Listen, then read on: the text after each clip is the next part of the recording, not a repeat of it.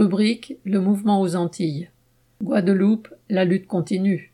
La révolte populaire qui se poursuit en Martinique et en Guadeloupe commence à teinter très fort aux oreilles du gouvernement. Sébastien Lecornu, ministre des Outre-mer, est venu aux Antilles. Il est resté dimanche 28 novembre après-midi et lundi 29 en Guadeloupe et le 30 en Martinique. Samedi 27, près de 15 000 manifestants à Pointe-à-Pitre et Basse-Terre avaient défilé avec les groupes de carnaval des quartiers aux côtés des militants du mouvement de contestation. Une vraie marée humaine. La voilà donc, cette minorité dont parle Macron. Les deux défilés étaient extrêmement impressionnants. Pour ce qui est de la Guadeloupe, la première visite de Le Cornu est allée aux forces de répression à la caserne de la Jaille. Il a d'ailleurs annoncé 70 gendarmes supplémentaires ainsi qu'un supplément de 10 gendarmes du GIGN. Voilà pour l'arrogance. Lundi 29, donc, la rencontre était prévue à la sous-préfecture de Pointe-à-Pitre à 9 heures. 300 manifestants s'étaient rendus en face sur la place de la Victoire quadrillée par les forces de police. Le Cornu exigeait de la trentaine d'organisations syndicales et politiques à l'origine de la révolte populaire une délégation de seulement six personnes, puis de dix à des négociations. C'était une insulte. Évidemment, la trentaine d'organisations ont exigé la présence d'au moins un membre pour chacune.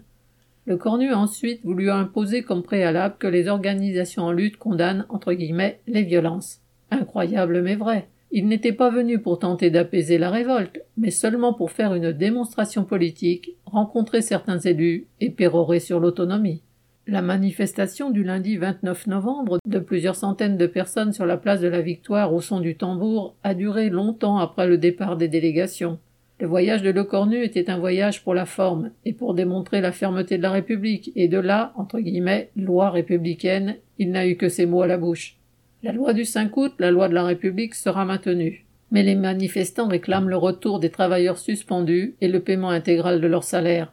Le Cornu a reculé juste un peu pour dire que l'échéance de la mise en règle du personnel de santé non vacciné serait maintenant, comme en Martinique, reportée au 31 décembre. Ce petit recul apparaît comme bien insignifiant à tous. Mais la démonstration contraire est venue de la rue, car les barrages se sont multipliés, la colère s'est amplifiée, l'île a été bloquée. Le soir du départ de Lecornu, des barrages se sont enflammés un peu partout, démontrant la colère des militants et des jeunes. Mardi 30 novembre allait être encore une période de blocage, car beaucoup pensent que le niveau de la lutte doit encore monter. Pierre Jean Christophe.